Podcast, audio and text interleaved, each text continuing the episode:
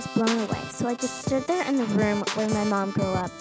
I forgot all about my cousins and the old photos we were looking at at my grandparents' house in New York when my mom told me the news.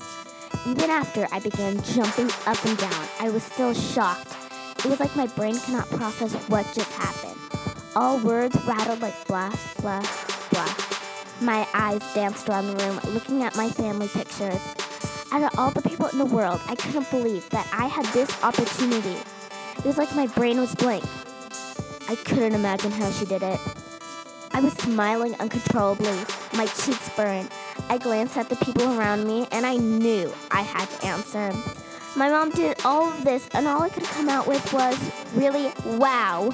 Then all my thoughts came out. How? Just how did you do this? Just wow.